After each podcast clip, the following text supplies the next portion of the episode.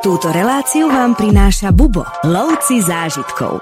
Dneska sa hovorí o Ceylonskom čaji, hoci samotná krajina sa už nevolá Ceylon. Ja si myslím, že tam je to šťastie kombinácia buddhizmu, prostredia, klímy, stravy, krajiny. Posvetný strom Bodhi, alebo v latinčine Ficus religiosa, to bol strom, pod ktorým sa dával sám Budha, pod ktorým dosiahol osvietenie. Je to o tom, odkiaľ priletíš. Keď priletíš z Japonska, zdá sa ti tam byť špinavo. Keď priletíš z Indie, tak sa ti tam zdá byť čisto.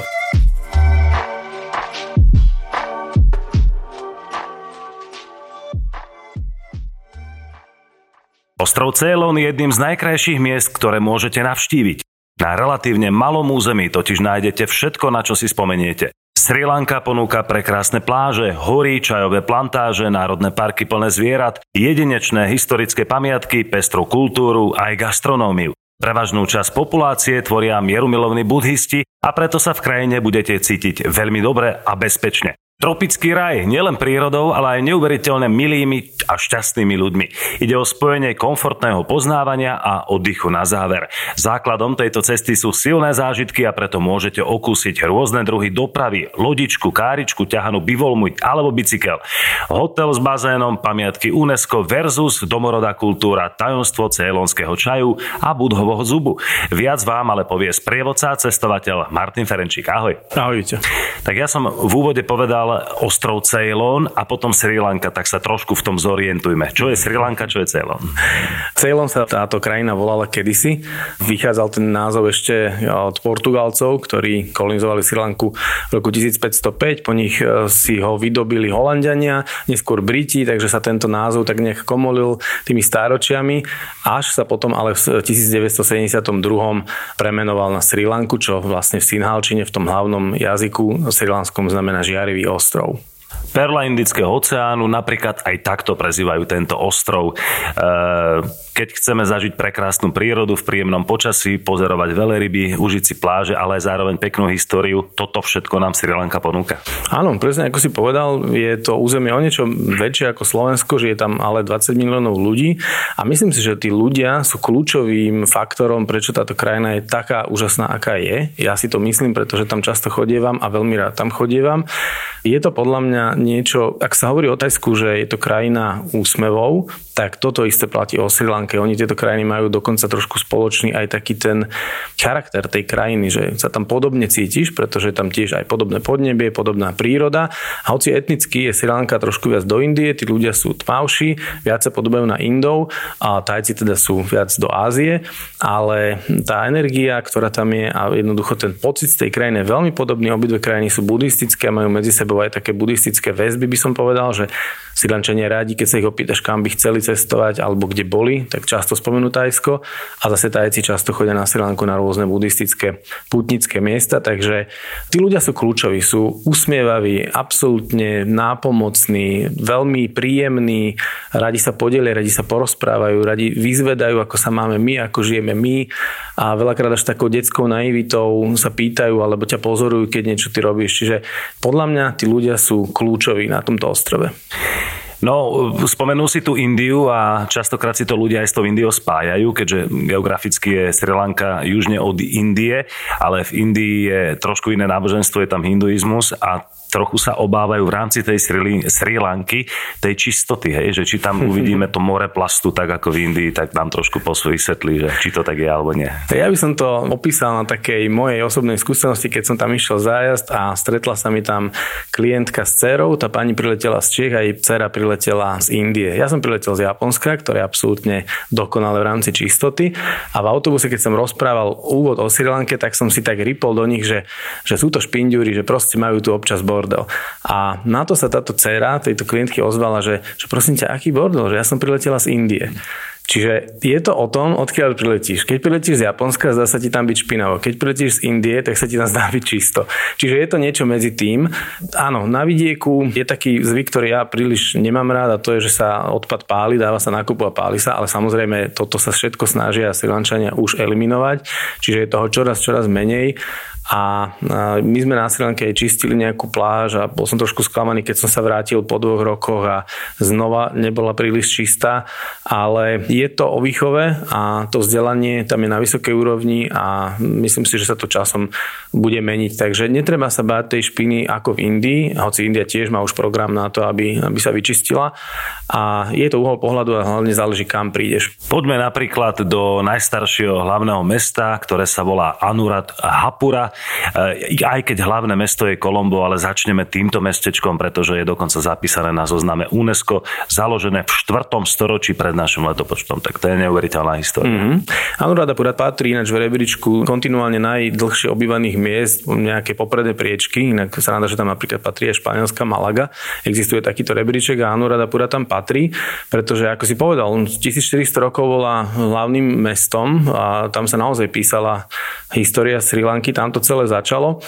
Chodíme si tam pozrieť asi takú najikonickejšiu stupu buddhistickú. Stupy sú také, niekde im hovoria pagody, tu im hovoria napríklad dagoby, ale stupa je asi najlepšie pomenovanie. Volá sa Ruwanwelissaya a má symbolizovať sediaceho Budhu v tom meditačnom sede.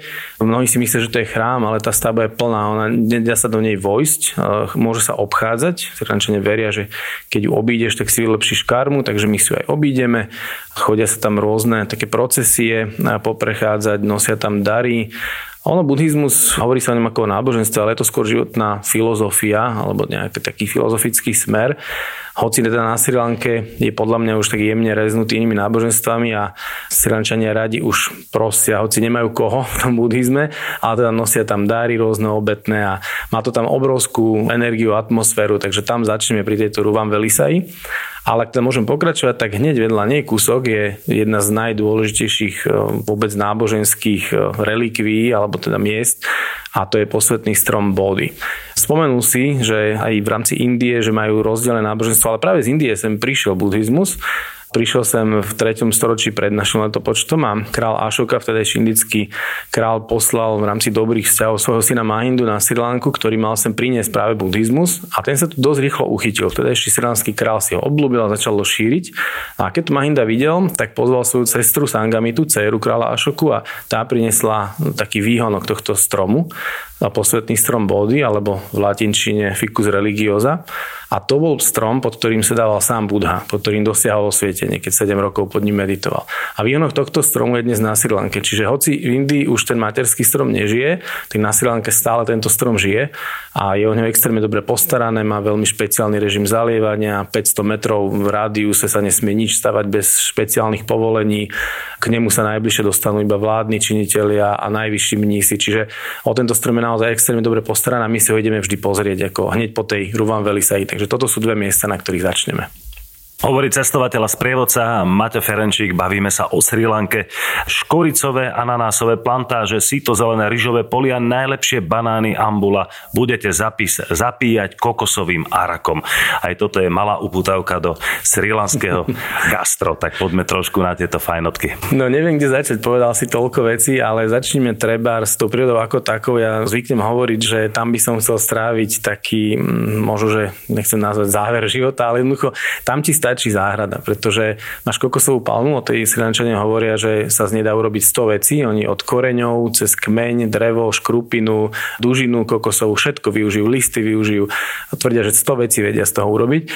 No a ten kokos je aj veľmi, hovorí sa, že na, keby si stroskotal, tak na ostrove ti stačí kokos, pretože obsahuje všetko, čo tvoje telo potrebuje a vedia z neho urobiť vynikajúce jedlá, čiže kokosové palmy, banánové palmy si povedal, tam ich je niekoľko druhov, používajú sa niektoré do slanej kuchyne, niektoré na sladko. Tie ambula, čo si spomenul, sú také malé banániky, fantastické, tie si vždy kupujeme do autobusu a ochutnávame ich, ale existuje ich tam viacero druhov.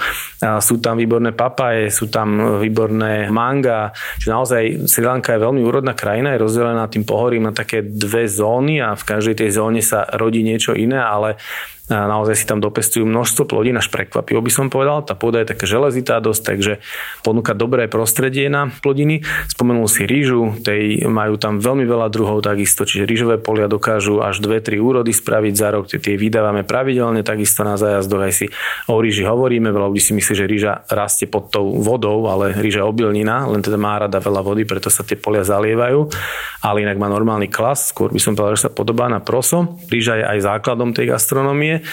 Spomenul si arak, to je miestny alkohol, ktorý sa zase páli zo šťavy, ktorá vyteká z palmy. Tá šťava prekvasí, to sa potom vypáli a je z toho taká pálenka.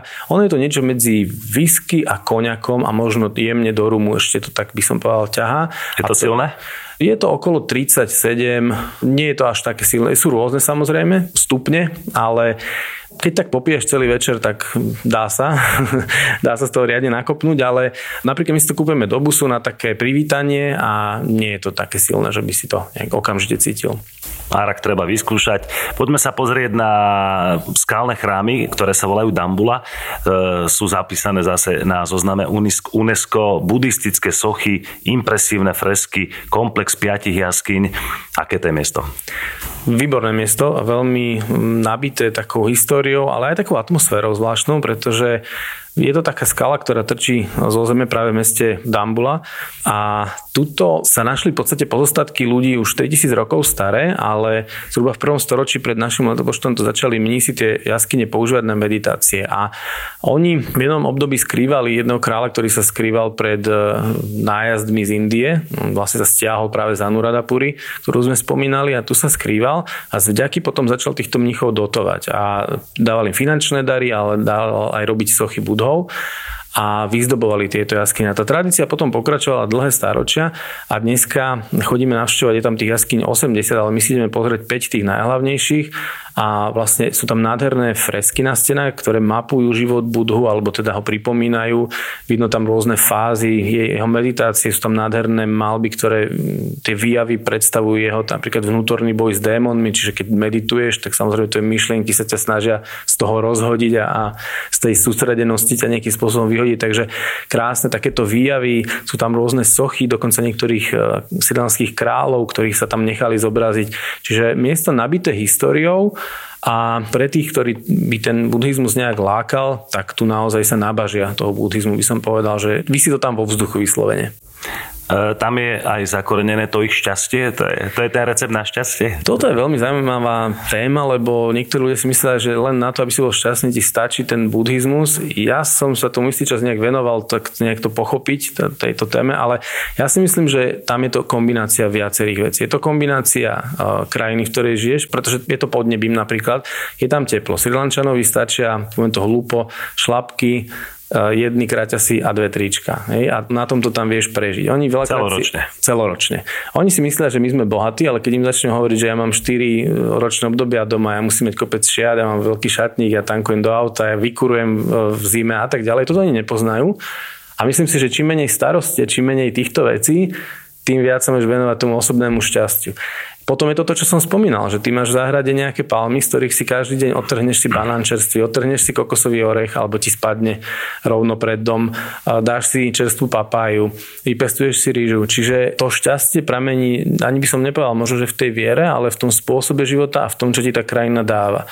Čiže je to kombinácia. A samozrejme, buddhizmus je o tom zbaviť sa nejakých trápení a tie trápenia budisti vnímajú ako pripútanosť, napríklad k predmetom alebo k nejakým, hej, my sme tu veľa priputaní, či už našim majetkom, hnutelným, nehnuteľným, bohatstvu a tak ďalej. A keď k tomu nie si priputaný, tak si šťastnejší. Čiže je to kombinácia buddhizmu, prostredia, klímy, stravy, krajiny, všetkého jedného s druhým. Čiže zohráva to podľa mňa úlohu, ale nepovedal by som, že buddhizmus je ten kľúč ku šťastiu. Ideme hľadať šťastie na Sri Lanku.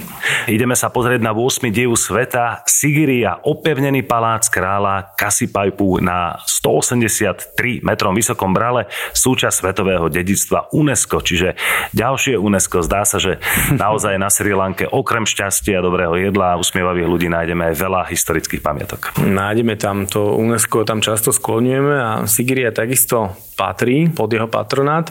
Je to taká stolová hora alebo skala trčia sa zo zeme, ako si povedal, necelých dvesto metrov. Ona je trošku aj mystická, ale čo sa o nej vie, je to, že teda, ako si spomenul, král Kašapa, Kassapa, Kašapa, rôzne názvy existujú pre tohto kráľa. On bol syn, ktorého mal král Dátusena z, nie s manželkou, ale s konkubinou, čiže nebol pravoplatným dedičom. A on vlastného otca dal zavraždiť a uzurpoval si tú moc. A jeho brat, ktorý bol pravoplatným dedičom, utekol do Indie. Lenže Kassapa vedel, alebo teda tušil, že by sa jeho brat mohol vrátiť, tak na tejto skale si vybudoval nedobytné mesto. A ruiny toho mesta sú tam dodnes. Bol to v roku štyristosedemdesiatsedem, keď ho tam vybudoval. A dodneska sú tam jeho ruiny. Ide sa tam takým zaujímavým výstupom, kde vlastne ty lemuješ tú skalu po schodoch a cestou vidíš nádherné fresky, ktoré tam kedysi takisto umelci zaznamenali, bohužiaľ z tých päťsto pôvodných nejakí vandali tam zničili, mnohé z nich ostalo ich zrekonštruovaných iba dvadsaťdva a prísne sú strážené a chránené, ale sú nádherné fresky nahých žien z rôznych kútov sveta. Vidíme tam napríklad tzv. Zrkadlovú stenu, čo je taký, taký múr, ktorý bol kedysi tak vyleštený, že sa v ňom tí králi videli. No a proste tento Kassapa si tam vybudoval pevnosť, ktorá bola nedostupná, nedobytná, ale nakoniec vojnu so svojím bratom prehral, ktorý sa aj z tej Indie vrátil a ho teda vyzval v tom boji a k tomu sa viaže taká zvláštna legenda, že obaja, keď si predstavíš tedy takú tú, tie armády, tí velitelia na dvoch slonoch bojových, no a tohto Kassapu slon údajne zacítil nejakú neistú pôdu a urobil taký zvláštny manéver, úhybný a tá Kassapova armáda si myslela, že ustupujú, tak sa mu rozutekala spoza chrbta a Kassapa spáchal samovraždu. Čiže jeho brat sa v podstate k tej Sigírii dostal bez boja. Ale on to, to mesto nechcel, takže sa dlho využívalo, potom bolo venované mníchom, čiže tam fungovali buddhistickí mnísi, začias britskej kolónie, to boli sklady, zbraní a tak ďalej, čiže bohatá história tohto miesta, ale nielen história, ale ten výstup je, by som povedal fyzicky tak stredne náročný, aby som bol tak diplomatický, ale keď sa dostaneš hore, tak je tam nenormálne krásny výhľad na celú krajinu, okolitu a je úžasné sledovať tú, tú zelenú prírodu dookola a ty zrazu vidíš v tej džungli, tu niekde trčí stupa, niekde trčí obrovská socha Budhu a vlastne sleduješ tú krajinu okolo seba a keď sa tam vydávame, ja chodím veľmi rád zavčasu ráno, aby som ešte stihol dobré počasie a také opary jemné a je to úžasné miesto, takže aj história, aj trošku športový výkon, by som povedal, aj úžasné fotogenické výhľady, takže jedno s druhým, s tretím.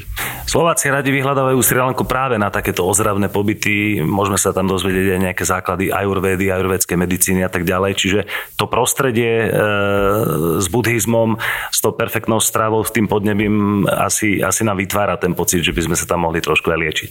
Sri Lanka podľa mňa lieči už len tým, že tam si, ale určite, ako hovoríš, je to miesto ako stvorené na oddych, relax a samozrejme aj tieto ajurvedské pobyty sú veľmi populárne. Ajurveda je prírodná medicína stará viac ako tritisíc rokov a hoci hovorí sa, že pochádza z Indie, tak Sri Lanka má o niečo špecifickejšiu tú ajurvedu, pretože má rôzne endemické rastliny, to znamená, ktoré nerastú nikde inde a využíva práve tieto rastliny a produkty na liečivá, nazvime to, ktoré Indi napríklad nemajú, ale tie metódy sú veľmi podobné. No a dneska síce je taký trošku trend, že mnoho mladých Sri Lančanov využíva aj západnú medicínu, aj ju teda študujú, ale keď si Sri Lančan, tak si môžeš napríklad vybrať. Keď sa ti niečo stane, tak si vybereš či ajurvédskému doktorovi, alebo teda západnej medicíny doktorovi študovanému. Čiže, ale takisto, ajurveda sa takisto tam študuje. No a my si ju tiež približíme počas zájazdu, chodíme do takých záhrad, kde si ukážeme napríklad, ako rastie čierne korenie, ako rastie klinček, ako rastie vanilka a podobné veci, ktoré túto v záhrade nenájdeš u nás a tam si to všetko ukážeme a zároveň si aj povieme, že ktorá rastlinka je na čo dobrá v tejto ajurvede. Dajú sa tam kúpiť nejaké oleje, produkty, ale sú aj hotely a miesta, ktoré sa špecializujú na ajurvedské pobyty. Čiže naozaj ja odporúčam a my tak aj máme postavený veľakrát zájazd, že máme poznávačku po krajine pár dňov a na konci si dáš ten relax na tej krásnej pláži a s týmito ajurvedskými procedúrami a dojdeš domov zrelaxovaný, oddychnutý, s prázdnou hlavou. Rady na cesty, prehliadky miest a cestovateľské blogy z pera najcestovanejších Slovákov. Každý deň nový blog nájdeš v cestovateľskom denníku Bubo. Klikni na bubo bodka es ká lomeno blog. Keď sa povie ostrov Ceylon, napadne nás čaj, čajové plantáže, na ktorých sa pestuje originálny ceylovský čaj, čajová fabrika, malebné scenérie, čajové krajiny, vodopády, horské masívy a všade prítomná vôňa čaju. Tak sa poďme najprv pozrieť na to, ako sa vôbec čaj na tento ostrov dostal. Čaj je téma, ktorá by sa dala naozaj natiahnuť na celú jednu reláciu. Dennodenne s ním prichádzaš na Sri Lanke do styku. Je to vec, ktorá sem bola prinesená, alebo ktorú tu predstavil pán James Taylor, škótsky botanik. Bol to koncom devätnásteho storočia a málo kto vie, že to slovo Ceylon, čo si spomenul dneska, sa stále aj používa. Sri Lanka si ho nechala v spojitosti s čajom. Do dneska sa hovorí o ceylonskom čaji, hoci samotná krajina sa už nevolá Ceylon, ale získal si ten Ceylon tak silné povedomie vo svete, že si ho osvojili a nechali si ho aj potom, ako premenovali krajinu. No a málo kto vie, že Sri Lanka predtým bola producentom kávy. Boli to obrovské kávové plantáže, ale v jednom roku prišla taká globálna pleseň a zničila skoro všetky plantáže na Sri Lanke hromadne. A vtedy pán James Taylor, bol to koncom devätnásteho storočia, sa rozhodol vysadiť čajové kríky a keď videl, že sa im tam darí, tak pokusne urobil plantáže. No a zistil, že ten čaj je veľmi kvalitný, ale sranda je, že ten čaj si nezískaval tak rýchlo popularitu. Trvalo zo pár rokov, viac ako desať rokov trvalo, kým si našiel nejakú popularitu.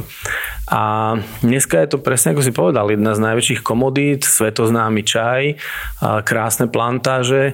Chodíme si to aj ukazovať do tej fabriky, ako si spomenul. Pozeráme si procedúru, alebo teda ako sa vyrába zelený čaj, čierny čaj, biely čaj. Hovoríme si o tom, robí sa to z jednej rastlinky, aj keď sú to tri rôzne druhy čaju, pretože zelený sa iba vysuší, čierny sa aj naruší štruktúra, čiže zoxiduje, biely sú zase iba tie najčerstvejšie výhonky, takže toto všetko si ukážeme a samozrejme ochutnáme a samozrejme si aj prinesieme domov. Okrem toho, že Sri Lančania ho vyvážajú a je to veľmi dôležitá ekonomika pre nich, je tam aj tá kultúra pitia čaju? Je, samozrejme, pije sa tam trošku na ten britský spôsob, lebo keďže Briti dlho boli kolonizátori Sri Lanky, tak sa pije s mliekom a sladí sa, samozrejme. Ja ho pijem najradšej English čistý. Áno, áno. Ja ho pijem najradšej čistý, ale, ale Sri Lanka má tú kultúru, že teda s mliekom a, a sladený. Spomenul si Britov, čiže komunikácia v angličtine bezproblémová na celom ostrove. Aj áno, ono je to v takých vlnách to bolo kedysi, že napríklad aj v súvislosti s tým čajom je zaujímavé, že kedysi tí Sinhalci, čo je to najväčšie etnikum, moc nechcelo pracovať pre Britov, takže tí využívali to druhé etnikum, ktorého je tam menej, asi desať percent Tamilov, ale dovážali si tamilské etnikum, alebo teda tamilský národ aj z Indie, pretože to bola pre nich veľmi lacná pracovná sila. No a tým, že títo ľudia pracovali pre Britov, tak dostali aj vzdelanie. Dostali tento jazyk práve, dostali rôzne školy, no a začali sa vlastne objavovať aj v infraštruktúre, v úradoch, a čo začalo Sinhalcom byť podozrivé, pretože zrazu to etnikum, ktoré je tam menšinové, ovláda školy, ovláda úrady a toto vyústilo bohužiaľ v tú občiansku vojnu, alebo teda tie teroristické útoky tamilských tigrov a podobne, takže aj táto škvrna na tej histórii je citeľná dodnes trošku, však tá vojna nakoniec skončila v dvetisícdeväť, čo je v úvodzovkách nedávno. No ale práve presne ako hovorí, že tam bola chvíľku nevôľa tú angličtinu sa učiť, dneska je zase veľká vôľa sa ju učiť, lebo je to jazyk, ktorý otvára cesty do sveta aj pre mladých ľudí a myslím si, že nie je tam problém sa dorozumieť. Medzi staršími ľuďmi možno nie, ale obrovská časť populácie, hlavne tá mladšia, hovorí bez problémov po anglicky. Jedna milá zastávka v rámci e, vášho zájazdu je Sloní sirotinec. Trošku nám popíš, ako to tam prebieha. Sloní sirotinec je miesto, ktoré funguje tak, že v slom indických žije na Sri Lanke cez päťtisíc, je tam krásna veľká populácia, veľmi dobre sa jej darí a sú chránené tieto slony, žijú v rezerváciách, ale samozrejme občas takýto slon zavíta do dediny alebo ho zrazí vlak. Zo Sri Lanka má obrovskú sieť vybudovanú vlakov ešte z čias Britov práve a občas sa niečo stane, alebo som raz bol v takej nemocnici, kde mali dve mláďatá slonie, jedno našli padnuté v jame, a druhé našli, že, ho, že na ňo zaútočil krokodil v národnom parku, tak a oddelil ho od rodičov a už nikdy rodičov nenašlo. Čiže občas sa stanú nejaké prípady, že slon ostane od komunity, no a alebo je zranený. A keď ho ľudia už vyliečia, už ho nemôžu pustiť späť do prírody, pretože už je zvyknutý na kontakt s človekom a mohol by byť nevyspytateľný, mohol by urobiť nepredpokladateľné veci. Čiže ostáva v takomto sirotinci. Ten sirotinec je miesto, kde tie slony majú obrovský výbeh, majú svoje krmidlá a my chodíme do jedného, ktorý je špeciálny tým, že sa tieto slony chodia dvakrát za deň kúpať kúpať do blízkej rieky. A je to obrovský zážitok vidieť, ako ich tí vodcovia, tí mahutí privedú k tej rieke, tie slony sa do tej rieky tešia, naskačú tam, začnú sa umývať tými chobotmi, vy môžete hádzať prípadne nejaké banány z našej terasy, kde obedujeme a celé toto divadlo sledujeme a je to fantastický zážitok. Naozaj vidieť tieto slony, ako si tú vodu užívajú, je, je úplne super. A potom si ideme pozrieť aj to, ako žijú. Napríklad nedávno sa na to narodili dve dvojičky, čo je veľká rarita pri slonoch, takže na našich posledných zájazdoch sme mali možnosť vidieť dve malinké sloničatá, nádherný zážitok. V ktorom období je dobre ísť na Sri Lanku? Obdobie dážďa, sucho a tak ďalej, povedz nám nejaké mesiace. Toto sa často ľudia pýtajú, boja sa trošku tých monzunov takzvaných. Ono dneska to počasie už nie je také, ako bývalo kedysi, že, že treba sa voda padala z neba mesiac nepretržite, dneska to tak už nie je. Sú tam dve obdobia dážďov, Sri Lanka má teda dve obdobia dážďov, jedno je také jarné, dajme tomu nejaký marec, apríl, viacej sprchne a potom je to nejaký možno november, december, ale nebal by som sa toho, pretože tým, že to je tropická krajina, tam môže sprchnúť kedykoľvek a sprchne tam aj v obdobiach, ktoré by sme nenazvali dažďovými, sprchne tam hlavne v noci. Ono tým, že sú to trópy, tam keď priletíš, ty hneď pocítiš tú vzdušnú vlhkosť, ako vystúpiš z lietadla, tak sa tam proste nakumuluje a v noci to väčšinou spadne, v noci zaprší a ráno je zase sviežo, svieti slnko. Čiže nebal by som sa týchto dažďov, ale možno ak by niekomu vyslovene sa, sa bál týchto období, tak by som vynechal naozaj takú skorú jar a možno tú neskorú jeseň. Bukujem letenku. Určite, chod do toho. Ďakujem pekne, mojím hostom bol Maťo Ferenčík. Bavili sme sa o Sri Lanke v relácii Uchom po mape. Ďakujem, čau.